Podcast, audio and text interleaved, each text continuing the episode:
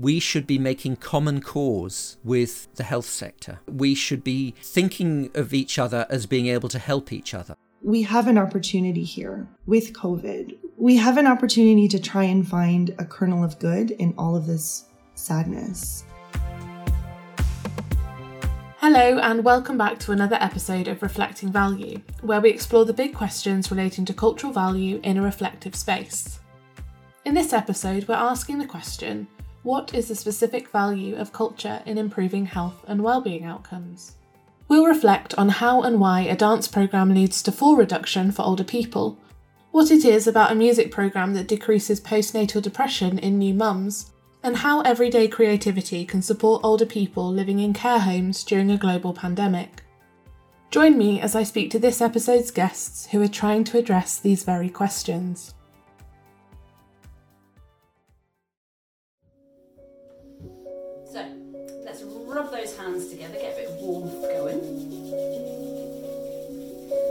Around the back as well. Wake those fingers up. And take that rub up one arm. And I'd like you to imagine that you're painting your arm. So I want you to make sure that every single part of your arm is totally covered in paint. There's no bits that you've missed. Even these bits under here. I'm watching dance practitioner Charlotte Haddon lead a dance workshop from her living room for Dance to Health, an Aesop programme that looks to reduce older people's falls through creative dance. I watched a few of these videos when doing research for this podcast episode and found myself joining in with the activities. With working from home, I felt glued to my desk at times, but having the opportunity to take a moment to check in with myself through these exercises felt good. I spoke to Tim Joss, CEO of Aesop. Tim and his team have been developing a program which seeks to understand the active ingredients in culture and health programs. In other words, how and why arts and culture make a difference when it comes to health and well-being.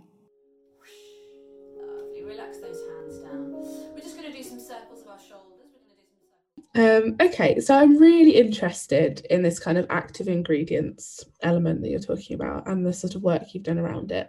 So, why do you think it's important to centre planning and evaluation around this idea of active ingredients? A lot of my time has been given up to developing our networks in health. I must say, I've made some lovely friends in health. The people that I've got to know in the NHS, I think, are fantastic.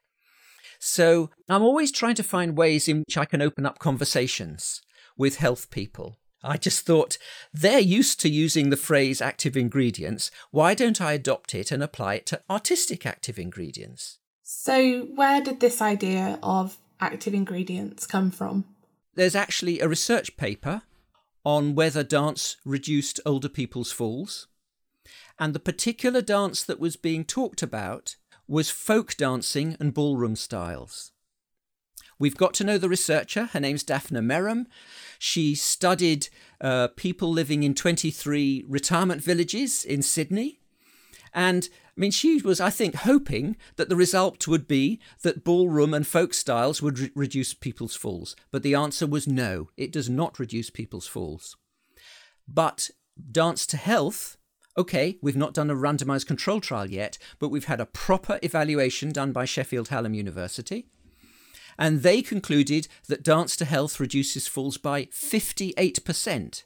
58%. So you then begin to ask the question what is it about dance to health, what's the dance practice there which is enabling you to reduce falls by 58%? Whereas Daphne was not able to show any improvement using folk and ballroom styles. So, what would you say are the active ingredients in dance to health? I think there are two really important elements to this. One is we have asked all our dance artists to get the falls prevention exercise qualification. And we are therefore having dance artists who've been trained in falls prevention exercise. And we then, alongside that, have an extra bit of the training where they're taught how to smuggle these falls prevention exercises into creative dance. And that's the other thing it's creative dance. So if you Robin, came along to a dance to health session, you would not see standard activity, you know, standard steps like tango or, you know, English folk dance or anything like that. You would see the dance artists working with the older people, starting with everyday movements like stretching up to bring something down from a shelf. And then out of that, you begin to construct creative dance. And because of the training that the dance artists have had, they will be able to make sure that they're being true to the falls prevention exercise. So you go along to a session as maybe as a dance artist and you would see creative dance. You go along there as a falls prevention professional and you will say, "Oh wow, all the elements of the evidence-based falls prevention exercise are there." Of course, understanding the complexity surrounding the value of a creative process is no simple task, but perhaps this approach offers a new opportunity to learn how and why this dance programme has led to such positive outcomes when it comes to fall reduction. So, what comes next? Back to Tim. I get a lot of pushback in the arts world if I start talking about randomized control trials. But if we have found that there is an arts intervention that addresses a major health problem in a way that's more effective than current NHS provision, which is what we've found with Dance to Health, then there's a very strong case for an RCT. And let's not forget, an RCT just looks at the practice from a health point of view. Are we getting the health results? And part of this conversation that we're having is actually saying that's only part of it. We need to look at it from an artistic point of view. What's the artistic practice? What are the active ingredients? What are the artistic outcomes? The RCT is not going to look at that. It's just a particular slice, if you like, through the project, through the programme, which determines whether it's something that should be taken up by the NHS or not. Part of what I'm trying to achieve through the Active Ingredients project is to get people to start talking about artistic outcomes, because that doesn't really happen.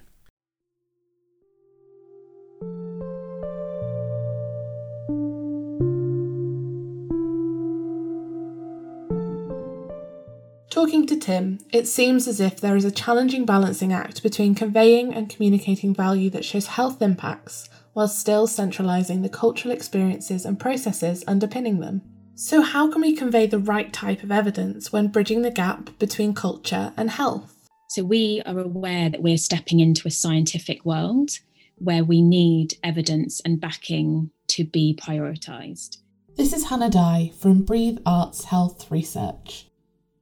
I spoke to Hannah about how they balance evidencing their practice and shining a light on their process.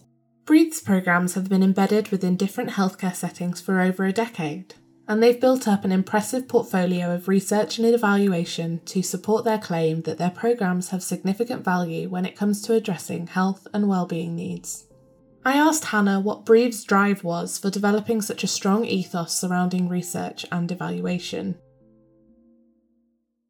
Um, I'm just really interested in the sort of the drive as um, an organisation to build this evidence base.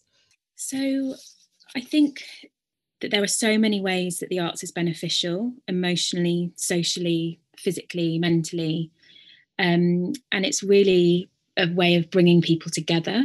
So there's a lot we already know from our participants, whether they're patients, NHS staff, we do a lot for staff wellbeing, even so, even more so now than ever before. Um, and so we know we know those benefits from our from our participants can be very very positive for all of those reasons. Um, I think the drive drive behind what we do is of course that it's it is really about our participants and improving emotional um, sorry and, improving well-being or particular physical um, or clinical outcomes. But I think it's also about supporting an already stretched NHS. So we know from our work that it can often relieve pressures. So, what we quite often do is try and identify a challenge or a gap within services or a service that's particularly stretched. So, it's really about how the arts and the experience of patients, participants can relieve those those unbelievable demands. A very, very simple example of that is we have resident musicians that play within hospital wards. And we know from NHS staff feedback um, that patients often sleep better as a result of that live music experience and can also, on occasion, need less pain relief. So that's a really clear example of less pressure on, on, a, on a clinical need, both within medication and on staff capacity. So, off the back of that question, I'm kind of because you've you've said about how uh, you've kind of had these partnerships for sort of ten years, and what I'm really interested in is how your different programs um, have developed or evolved um, as a result of the learning that comes out of research and evaluation. Yeah, so one of our key programs currently is Melodies for Mums, so it's a 10 week singing program for women and their baby. And it's specifically designed for women that might be experiencing postnatal depression. So it's very specifically based on research by Royal College of Music and Imperial College London that discovered that 10 weeks of singing specifically can lead to a reduction of around 41% in symptoms with um, for postnatal depression. So we've reached about 200 women and their babies so far.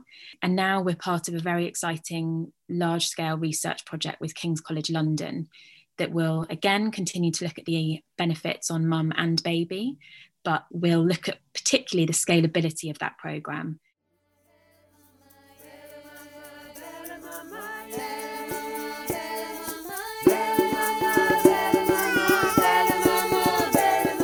Talk about, um, you know, the, the depressing kind of facts that we were all struggling.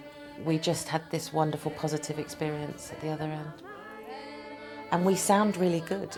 we sound amazing, which was one of the revelations that lots of beginner singers, uh, and it's just so uplifting. But they're real community songs about happiness and joy, and I feel that when I sing them. I feel really special and really good. And um, I'm just really glad that I went there and have tried to find different things that made me feel really good. And it's brought me and Cara closer. We're able to laugh and sing, and we have much more happy moments. And I can't say specifically that it's Melodies for Mums, but it's the feeling of that that was one of the first places where I started to really enjoy spending time with my baby and doing things for us together. And that's been something that I will take with me from the class and forever. Through rigorous research and evaluation, Breathe has been able to showcase the benefits of Melodies for Mums for their participants. And their involvement in the Shaper project at King's College London will enable them to further understand the intricacies of this programme. Do we have the balance right at the moment with this sort of tip towards outcome, or do we need to think about the process a bit more? So, what we do often at Breathe is we pilot, we test, and we then get a model that we feel works, and then we look at scaling it up. So, we don't run ahead ahead of ourselves too quickly.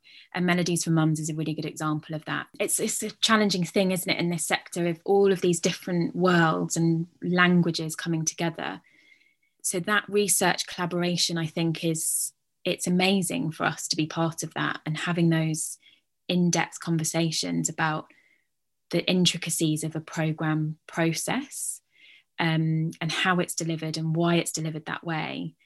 Because that knowing that within a research realm will allow us to to look at scalability. But i think that can often be lost. I do think the intricacies of a process are really, really important to get to the outcome.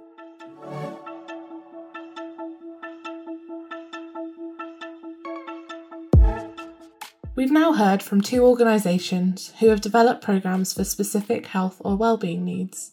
But what about the role that cultural experiences can play in our everyday lives? And how does this relate to health and well-being?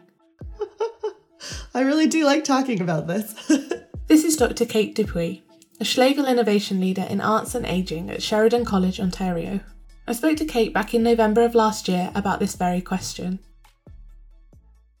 it's really difficult for me to see what the specific value of arts and culture is over another um, activity, say bingo or uh, sitting and having a cup of tea. Always So- bingo. yeah, always bingo. so I guess my kind of question would be, um, what do you think is the specific value of the arts and culture, and how do you know this is the case? Well, I think it's it's tapping into something that's very deep in all of us. We know that one of the earliest ways that we communicated was through the arts, was through spoken word, storytelling, you know, painting, singing. We didn't have uh, written language, so we had oral language. We would use song to communicate. We know that singing is one of the earliest ways that moms and babies and dads, parents communicate with their babies is through song. I think that there's just something very inherent in our human nature. A lot of the times when you're creating or you're watching something being created, you're in a group and you're all together. And we, again, we have very deep seated inside our brains, we have a desire to be with people who like the things that we like.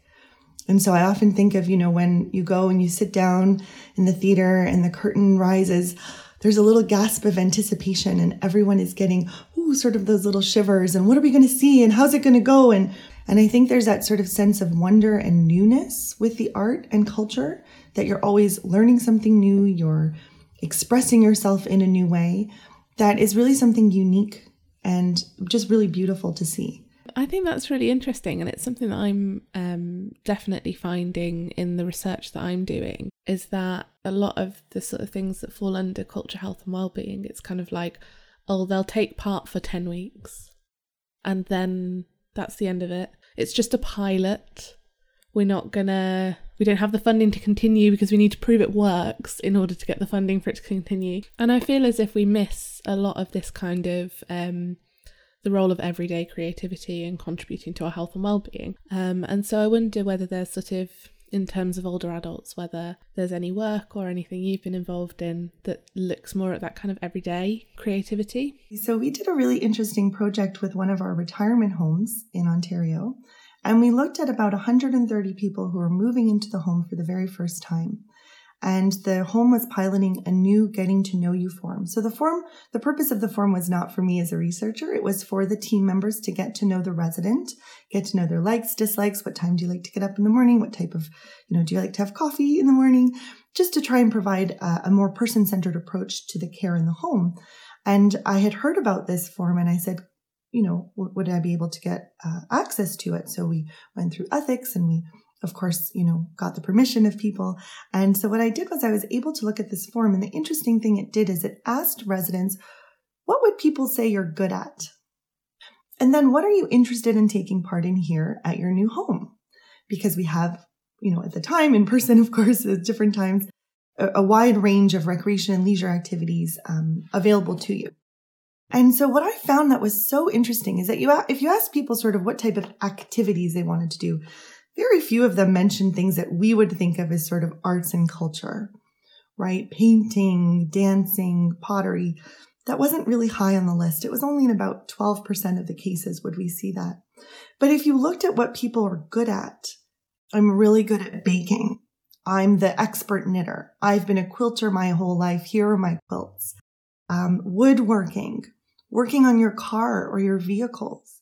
So all things that require creativity and innovation and trying things. Maybe it doesn't work out the first time. You have to go back. You know, these types of everyday activities that are actually inherently extremely creative. But this is an example I would think of a research clinician partnership because I did not create the form. I did not have any sort of preconceived notions of what the form would tell me. I simply took a form that was originally being used for clinical purposes and looked at it from a different perspective. And so was able to bring my scientist lens to the data and to really start to tap into people are really creative and what else can we provide to them at the home? So of course we have the recreation calendar, which we share, and it says, you know, nine o'clock bingo or 10 a.m. music time. But there's so much else happening, especially in retirement and long term care homes, that is off the calendar and off the grid. So things like people wanting to help fold the laundry or coming into the kitchen and helping with very safe tasks like preparing veggies, you know, cutting up veggies or setting the tables, for example. So all of these things sort of tap into your natural desire to do things and create things. Um, and maybe what you're creating is a beautiful tablescape for dinner. Maybe you like to fold the napkin in a fancy way and put that out. And when the person sits down in the large dining room, they're going to see that and it's going to bring a smile to their face. So, this sort of everyday creativity, everyday tapping into what you're good at, what you like to do, I think those data possibly are out there. We, we just need to have an opportunity to search for them. Kate raises a very important point here about how researchers can step into the everyday lives of people to understand more about what culture means to them. Of course, COVID has brought with it some of the toughest circumstances for older people, with many shielding and unable to see friends and family. I asked Kate how her research has adapted in the face of COVID. From our perspective, in research, we've tried to be very mindful of timing. So we basically put everything on hold for five or six months. We said this is not the time. Some of our projects we pivoted to doing things that were, you know, quick emergency responses to what's happening in the in the neighborhood. So, um, one of our team members at the center received a grant to study food insecurity during COVID to see what are people if they're not going out if older adults are being told to shelter in place and not go out to the grocery store maybe more than once every week or once every two weeks do they have enough food?